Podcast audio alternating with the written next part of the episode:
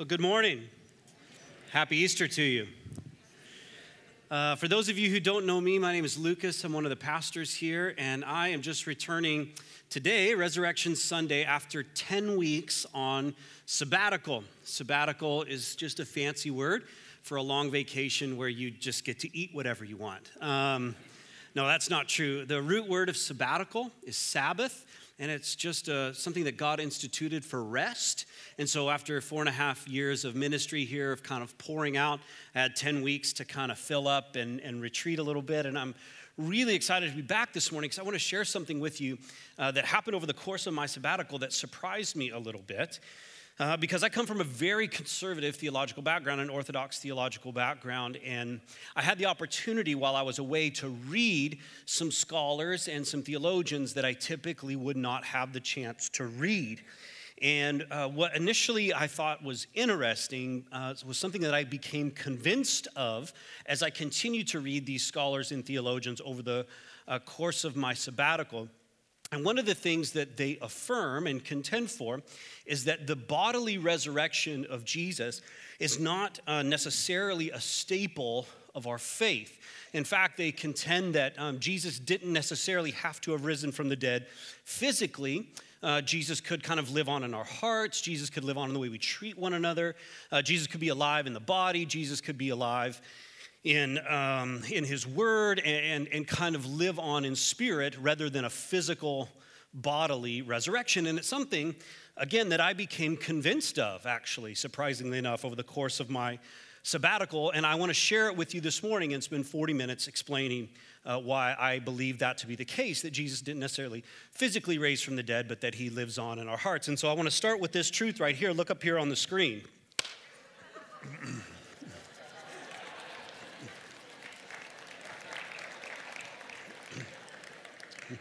you should have seen your faces, man. oh, shoot.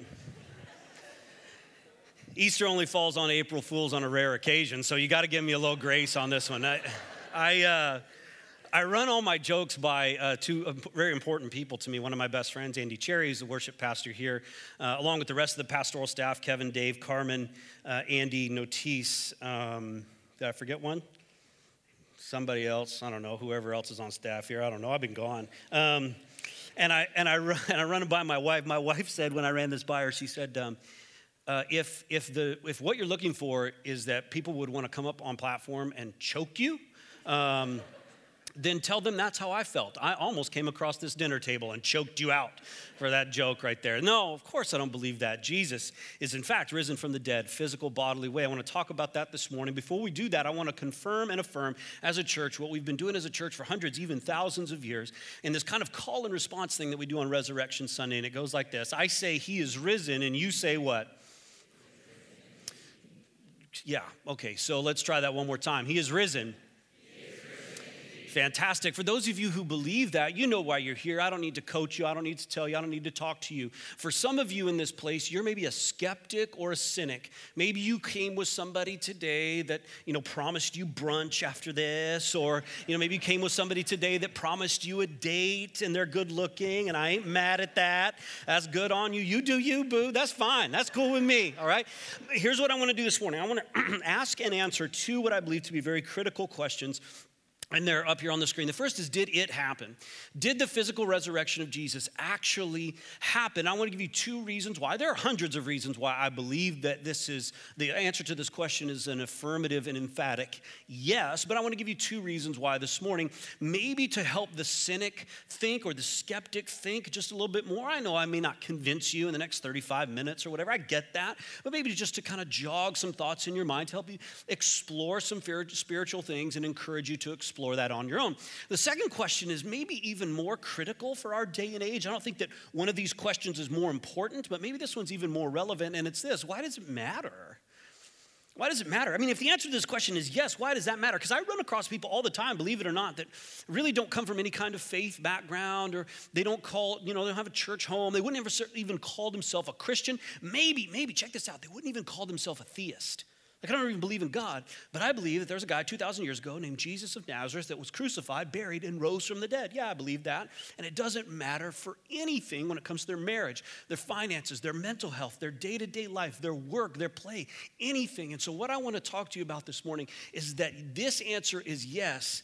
And this answer is absolutely yes, and I want to tell you why. Is that cool? You, you okay with those two questions?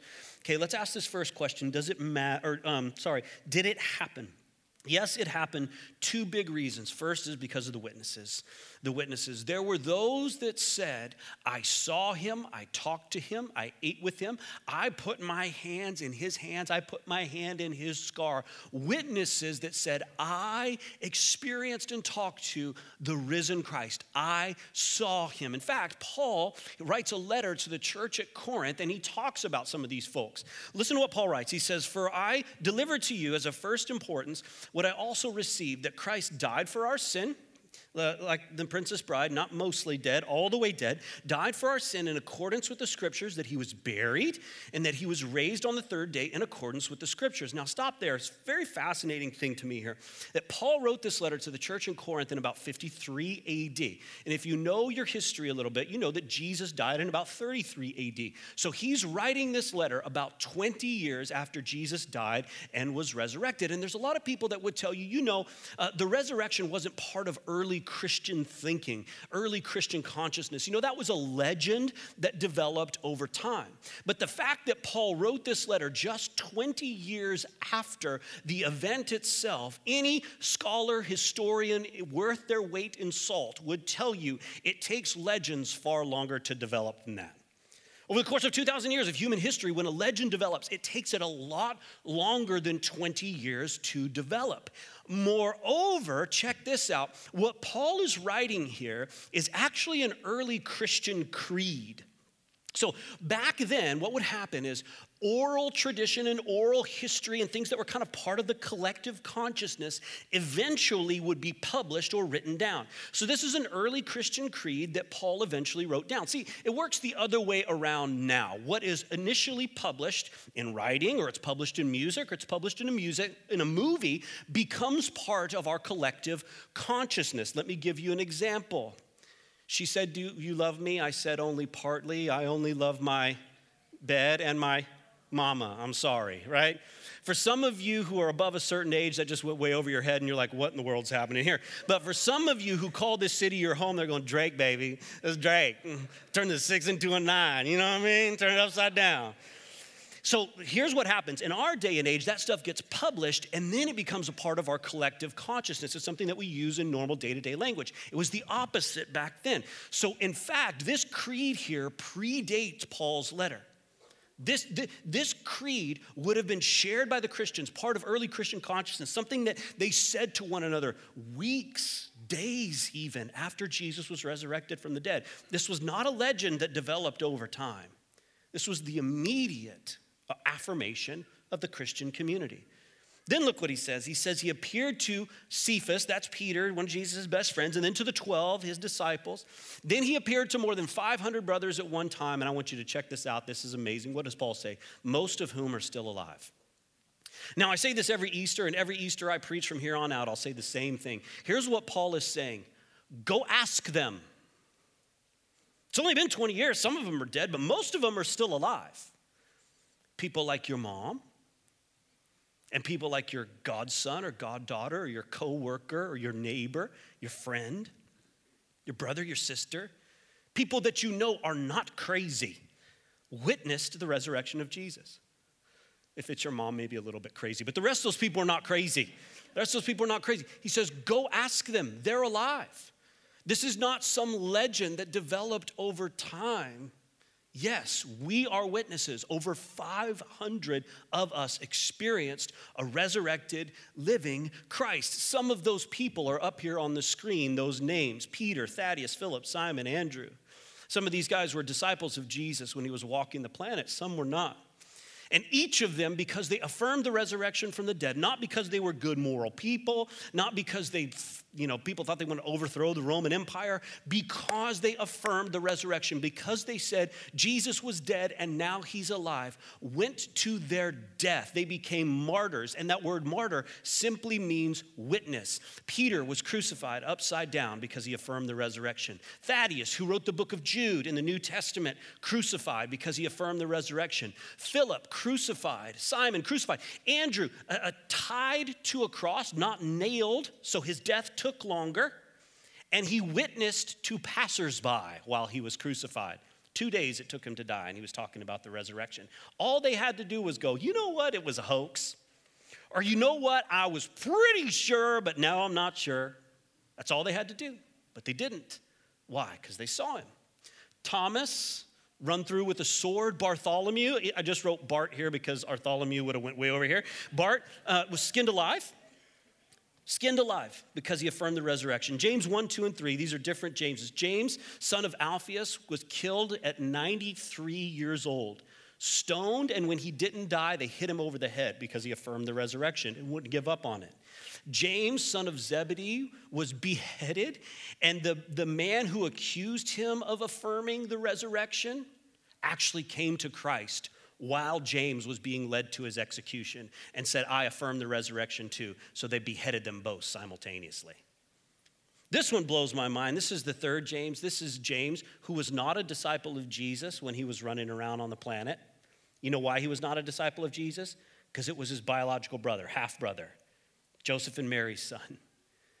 If your brother told you he was the Lord of heaven and earth come to inaugurate the kingdom of God, what would you tell your brother? Homeboy, I've been in the bathroom after you. That, that is not true. See, this is James, right? They're biological brothers. But eventually, James said, Yes, my brother really died and really resurrected. And when James got confronted by the religious leaders of the law in Jerusalem, he said, Yes, he really was dead. And yes, he's really alive. And look what this is not a biblical source. This is another historical source. Look what happens. It says that the religious leaders, the scribes and Pharisees, the preachers of the law, to their dismay, James boldly testified that Christ himself, my brother, sitteth at the right hand of heaven, at the right hand of the great power, and shall come on the clouds of heaven. The scribes and Pharisees then said to themselves, We have not done well in procuring this testimony to Jesus. No, duh. But let us go up and throw him down that they may be afraid and not believe him. See, the they are the folks in Jerusalem. See, they're trying to protect people. They don't want them to believe in Jesus. They don't want to believe them to believe Jesus rose from the dead. And James is saying, yes, he did. And they're saying, take it back. And he says, no. And they say, take it back. He says, No. And so they threw him down. And they threw down the just man and they began to stone him, for he was not killed by the fall. But he turned and kneeled down and said, I beseech thee, Lord God our Father, forgive them, for they know not what they do. Does that sound familiar? That's Jesus' brother, biological brother, saying, I will not recant on the resurrection. I am a witness to what happened. And we have witnesses hundreds of them women, men, rich, poor that witnessed the resurrection of Jesus.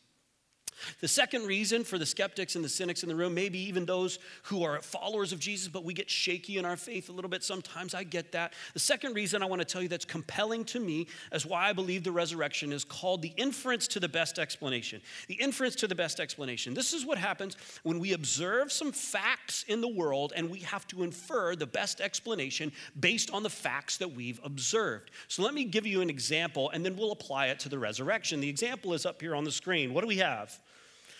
Turtle on a fence post, right? When I Googled this image, I found a turtle with Donald Trump's head um, photoshopped.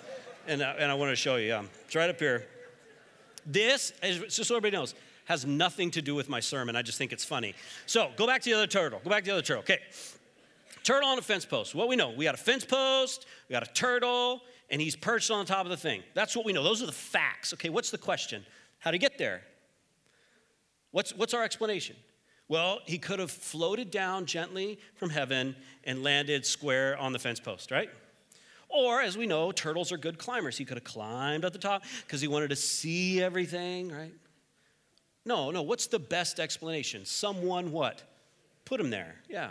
Probably for this stupid photo shoot for people like me. That's probably why they put him there.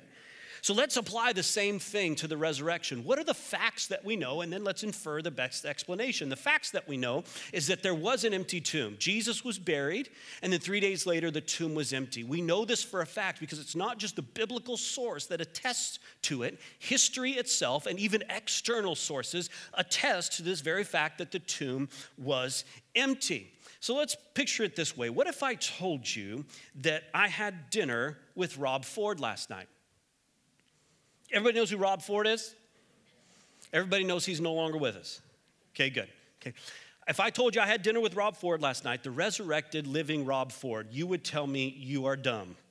You're nutty as a fruitcake, or you're lying, or it's a different Rob Ford, or something. And the reason why that wouldn't float in a city like this is because Rob Ford died here. We could go to the hospital where he died.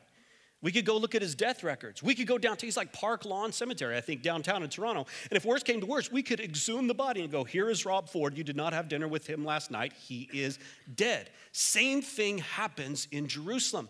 See, the disciples didn't go out to the outskirts of somewhere in the middle of nowhere and begin saying that Jesus, this Jesus guy, uh, was risen from the dead. Just like I, you know, if, if I was going to say that Rob Ford rose from the dead, I'd go to Shanghai or Hong Kong or Munich or Texas because most of us are stupid, and I could convince them, I think. So um, I'm from Texas, by the way, so I can say that, all right? So, so I would go to like the outskirts. I wouldn't go to Toronto because Toronto would go, no, we can affirm he's dead. He died here, his tomb is here.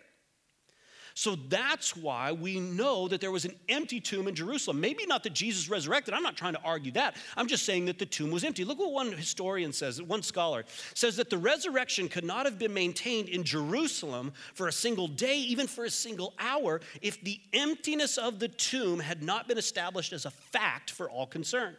When the disciples start to say the resurrection happened, Jesus rose from the dead, if they didn't have an empty tomb, if the tomb still had a body in it, the whole thing just dies right there, right?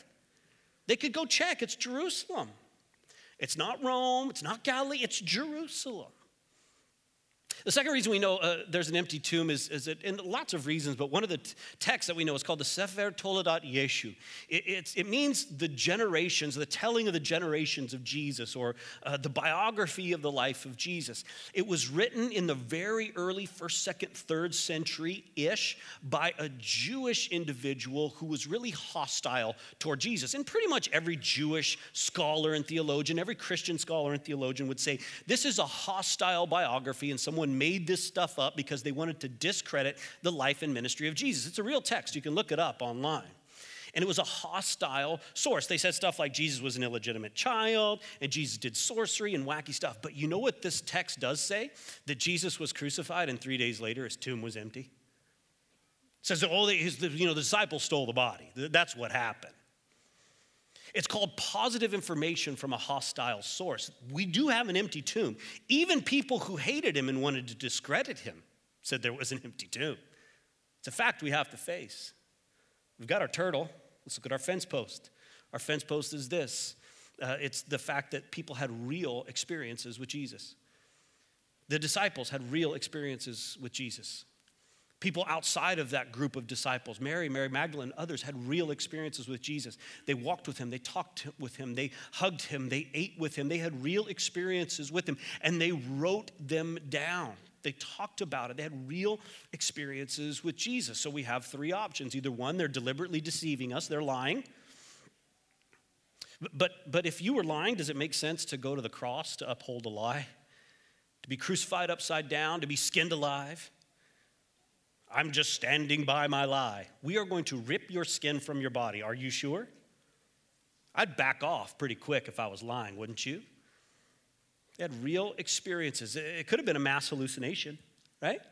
Could have been like 500 of these people could have all had the same hallucination. Number one, that's not how hallucinations work. Even at Burning Man, that's not how hallucinations work. Number two, when an individual has a hallucination, they see things, they don't touch, eat, feel things. They only see. And here we have people who had real experiences with Jesus saying, I ate with him, I put my hand in his side, I hugged him, I touched him. They had real experiences, and it wasn't a mass hallucination. Our only other option is that they're telling the truth. They really saw him, they really had experiences with him. And finally, the church was established. The church was established there in Jerusalem, across the Roman Empire. And check it out. Look at somebody next to you says, and say, We're still the church. We're still the church talking about the resurrection of Jesus 2,000 years later. These are the facts. And so, what's the best explanation? What's the inference to the best explanation? The disciples stole the body from the tomb in order to prove to people that their Lord was risen, and they kind of made up this big hoax. Again, if you were a disciple and they said, We're going to throw you to the lions or produce the body, those are your options. Wouldn't you run pretty quick and try to produce a body? Or even find some random bones, right? Try to produce a body. When the church began to kind of infiltrate the Roman Empire and subversively overthrow the Roman Empire, if the Romans would have stole the body, if you were a Roman governor, if you were a Roman leader, wouldn't you have produced a body and said, Oh, by the way, here's the body? If you were a Jewish leader, and the, and the nature of Judaism began to be changed and transformed from the inside out because of these claims of the resurrection. Wouldn't you have produced a body if it was stolen? The inference to the best explanation is simply this that Jesus was dead, that he was physically dead, and that he rose physically. And to answer our question this morning, yes, it happened. It happened. Jesus of Nazareth was in the tomb Friday, Saturday, Sunday, and on the third day, rose again, and lives even now. Here's, here's the second question, though. And I think this is, again, even more relevant. Is does it matter? Does it like does it matter? How does it matter? Why does it matter?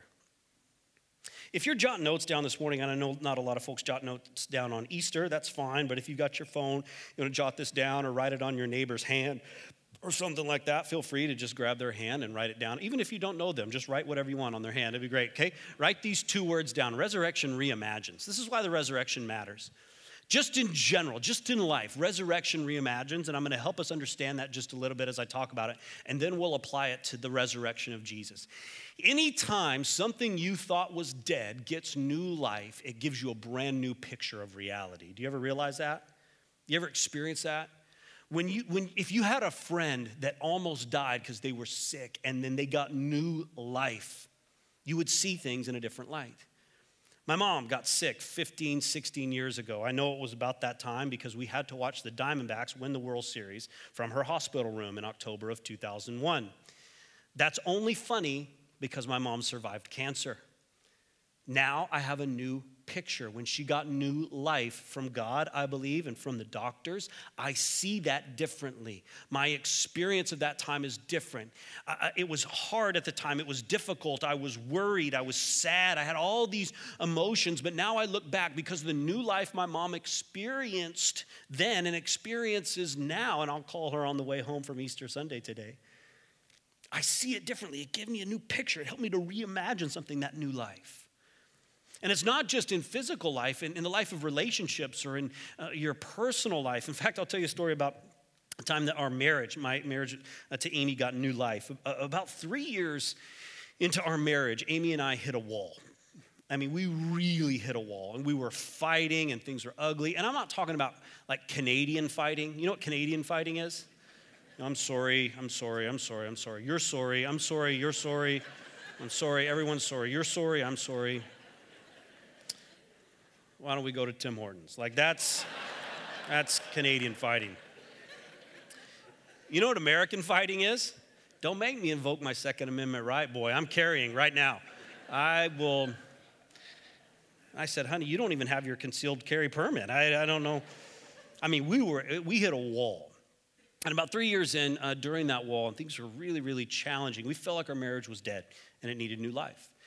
Amy gave me some of the best marriage advice I've ever gotten. It, it, this is not even had to do with the sermon this morning. It doesn't have to do with the sermon, but if you're struggling in your marriage, here's some free for nothing advice. Uh, if you've lost your affection for your spouse, don't try to pull yourself up by the bootstraps and regain your affection for your spouse. Here's the advice do what you did at first coffee dates, movie dates, music. What'd you do at first that caused you to fall in love? Do those things again. So we started to do those things again, and we began to fall in love.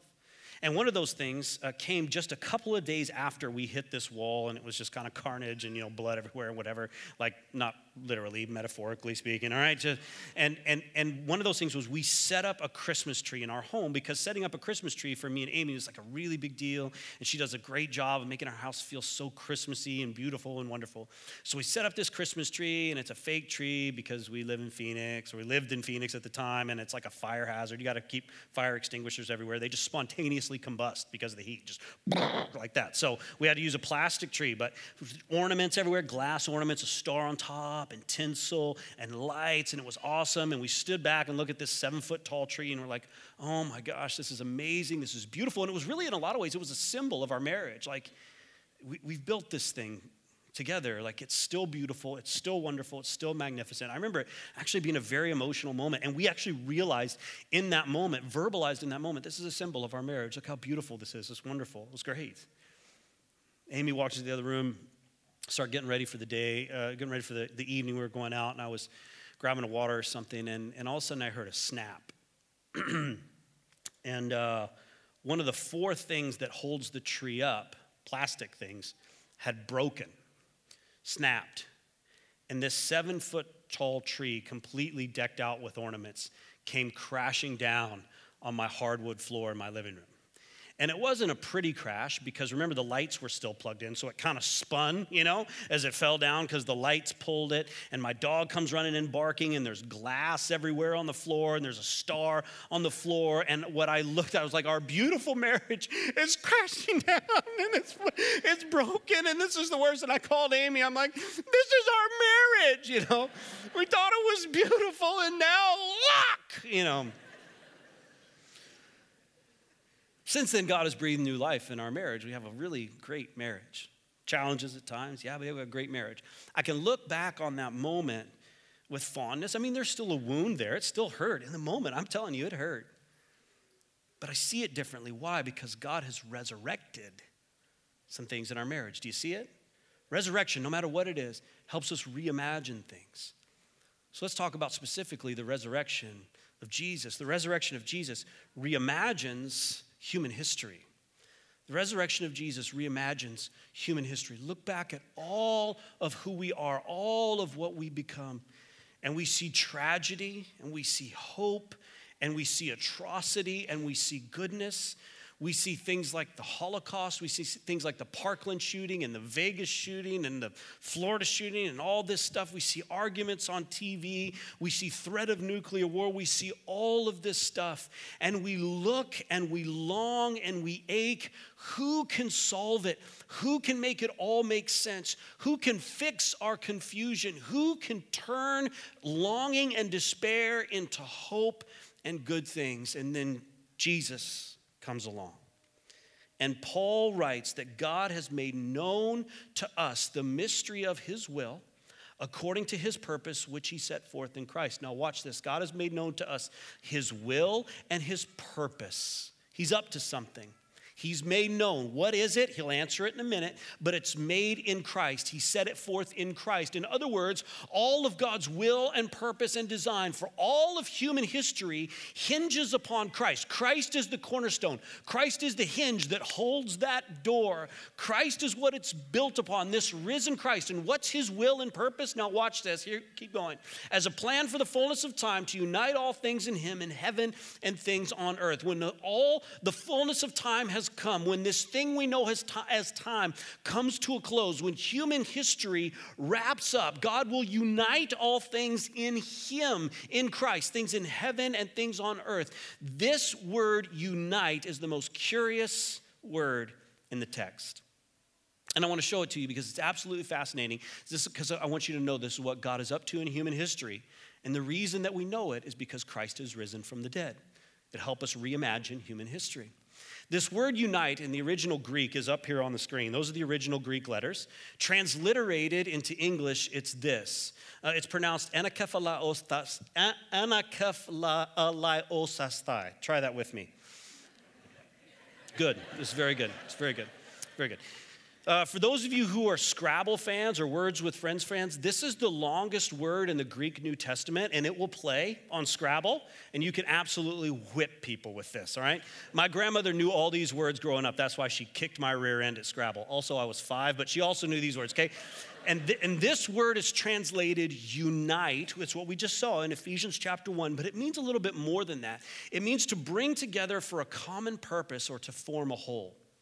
God will bring together for a common purpose or form a whole all things in heaven and on earth. Did you get that? Wow. God will bring together, in terms of, keep going, in terms of uh, some unifying principle or purpose, that's Christ, all things, all of human history. Could you imagine every ache, every longing, the crusades, things done in the name of God, atrocities done in His name that don't make sense now, that cause us pain now, and that will forever be a scar on the face of human history, forever will cause us tears? Jesus will wipe those tears away. God will bring all those things together. He will collect them all and unite them all. And one day, because Christ is risen, God will flip the tapestry over so we see the side of beauty and not the side of pain pain. And we know this. God has put a down payment on what he promises to do with human history and saying, You see, I raised Jesus from the dead, I'll do this too. Resurrection helps us re- reimagine human history. The Bible affirms this all over the place. In uh, the book of Luke, uh, Luke writes this, or book of Acts, Luke writes this that God has fixed a day on which he will judge the world in righteousness. He'll bring justice for the uh, perpetrators of the Holocaust and all of those atrocities of human history. He will judge the world in righteousness by a man whom he has appointed. And of this, he has given assurance by raising him, that's Jesus, from the dead. The resurrection of Jesus is the assurance that God will reimagine human history, that he will bring it all together, and that it will form a whole. That's good news. The second reason why it matters is that the resurrection reimagines human identity. The re- resurrection reimagines human identity. I'm going to get um, a little bit vulnerable with you here this morning um, which is always a little bit of a risk in front of so many people. So I, I kind of went back and forth this week as to whether I would get vulnerable, but, but I am going to get vulnerable. Um, the reason that it, that, it, that it kind of becomes a risk is sometimes people take the information that I share from platform and they do really weird stuff with it. Like, I'll just give you an example, and I'm, I'll probably get fired for this, but whatever. Um, not whatever. Um, if you know any of the churches that are looking, um, let me know. But I remember when we were adopting, I, I, shared from the platform that Amy and I never tried to have biological children. Some couples try to have biological children, they're unable to, and then so they adopt. Uh, that was not us. We, we didn't try to have biological children, we always wanted to adopt. That's the PG way to say that, but do I need to get R this morning, or does everybody understand what we're, what we're saying here? Nod your head or I'll get R, okay? PG, okay? That we never tried to have biological children. So uh, I shared that from the platform, talked about Kaya and talked about uh, uh, adopting her. And then uh, an individual uh, who heard that from when I shared it from the pulpit used to drop off magazines for me in my office with articles on how to increase my sperm count. like, okay, well, first of all, First of all, a sperm count's none of your business. You know, second, this article said, like, eat a bunch of avocado, or so I'm eating avocado, you know, trying to increase my sperm count. It's like, okay, so here's the deal. Don't, don't do that with this information, okay? Just listen, okay? Here it is.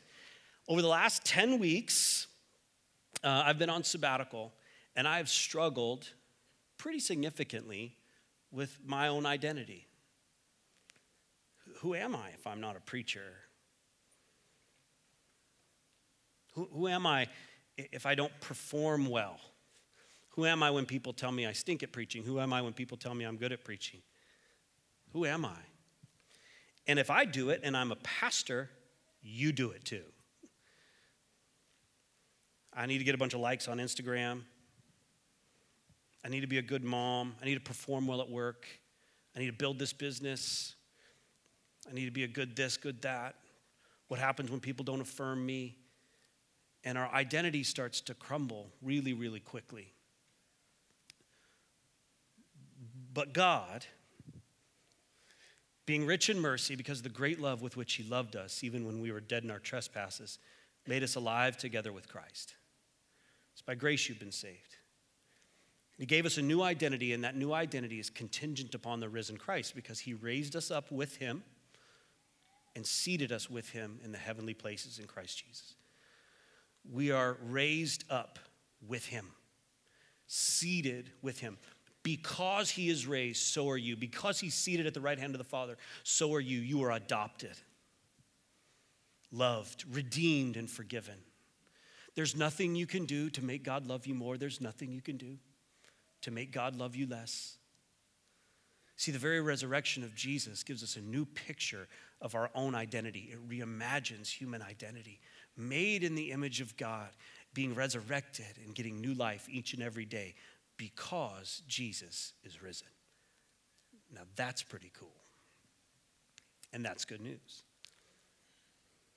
Four types of people in the room. I want to speak to all four and I've spoken a little bit to you, but just one more time. For those of you who came here on Resurrection Sunday knowing this risen Jesus, we'll have the opportunity to just praise and worship and raise our voices and raise our hands and raise our hearts and lives to Him here in just a few minutes. Skeptics and cynics, I know uh, that the likelihood is I won't I didn't convince you these last 35 or 40 minutes, but I hope that this stirs something in you to examine on your own. Maybe come back here. You are always welcome in these chairs at Bayview Glen. You can even sit in a different chair if you want to. We'd love to have you here. Uh, for some of you, you might say, Look, I, I, get this. This makes some sense to me, but I still have a lot of questions. We have a ministry here called Alpha. Alpha is an opportunity to ask any question you wanted about life, God, faith, and eternity. And they even feed you at Alpha. So if you came for brunch today, uh, then come to Alpha for the meal. So, I mean, you just get food any place you go. That's the kind of church we are. You're welcome. Um, uh, it starts Thursday, April 12th, and it's just an opportunity to sit around the table and ask great questions about faith. We'd love to have you there. All are welcome at Alpha. But then there are some in this room, and you're thinking, this makes sense to me today. And today's my day. I want to give you an opportunity to respond and say yes to Jesus and accept the invitation that he extends to you. And, and I want to just be honest with you that me talking about these spiritual things up here is really challenging because I'm putting temporal language to eternal things. Do you get that? These are, not easy truths to talk about when you feel something stirring in your spirit in that you know uh, invisible unseen part of you you just know something is happening and you know something is stirring I think this is why Jesus talked about spiritual things in metaphor all the time. Jesus, what's the kingdom of God like? Well, it's kind of like if a guy was walking along and he found a treasure in a field. Jesus, what's the kingdom of God like? Oh, it's kind of like a mustard seed. Jesus, what's it like when you see spiritual things for the first time?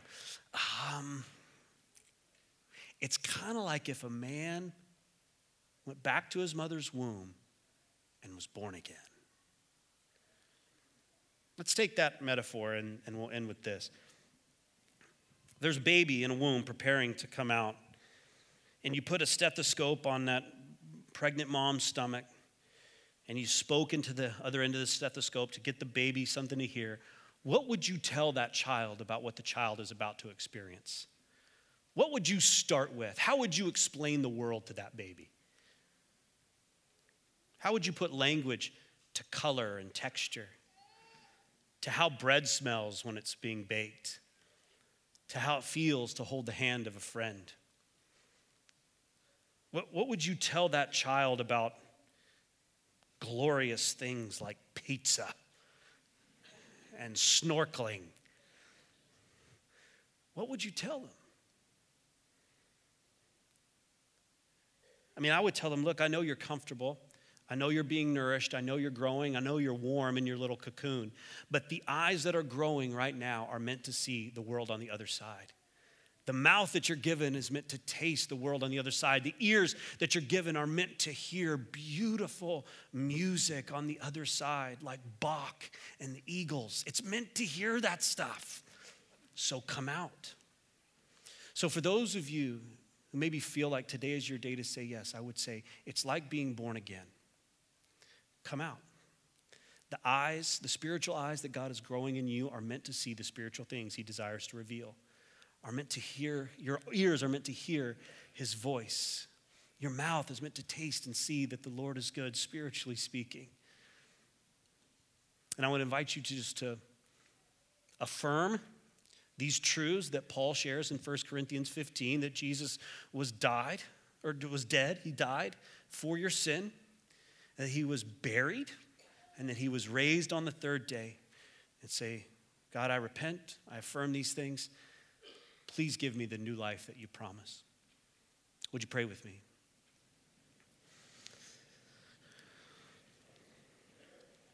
For those of you who would say today is your day, if you would like to say yes to that free gift that Jesus offers you, the free gift of salvation, the free gift of life, the free gift of new birth in Him. The prayer is really simple. It's just something like this. You can pray it in your heart, it doesn't have to be out loud. God hears your thoughts. God, I'm hearing the good news about you, maybe for the first time, maybe for the hundredth time, but I'm hearing it differently. And today I want to respond. God, I believe that you sent your son Jesus into the world, that he died for my sin, took the penalty that was mine to pay, paid it on my behalf, that he was buried, and that he rose on the third day and now extends an invitation to new life. I believe that. So I walk away from the old life that I was leading that leads to death, and I walk towards you and ask you to lead me to life. Lord, I give you my heart, I give you my life. Thank you for saving me. Thank you for being my Lord. It's not complicated. There's no class to take, no hoops to jump through, nothing. If you prayed that prayer today in your heart, God knows, and there's only one time and one time only that heaven throws a party, and it's this moment right now. Welcome to the family of God. That happened right now, nothing else that you need to do. With heads bowed and eyes closed, I would just love to be able to pray for you. So if you said yes to Jesus for the first time today, yes to that invitation, I'm going to ask you to do something really bold. Nobody's looking around. Just show privacy. Just give these people some privacy if you would. Even if you're not a believer here, you don't call this place home, just ask you to close your eyes just to give them privacy. I'm going to ask you to do something really bold on three. I want you to just slip your hand up if you said yes to Jesus for the first time. One, two, three.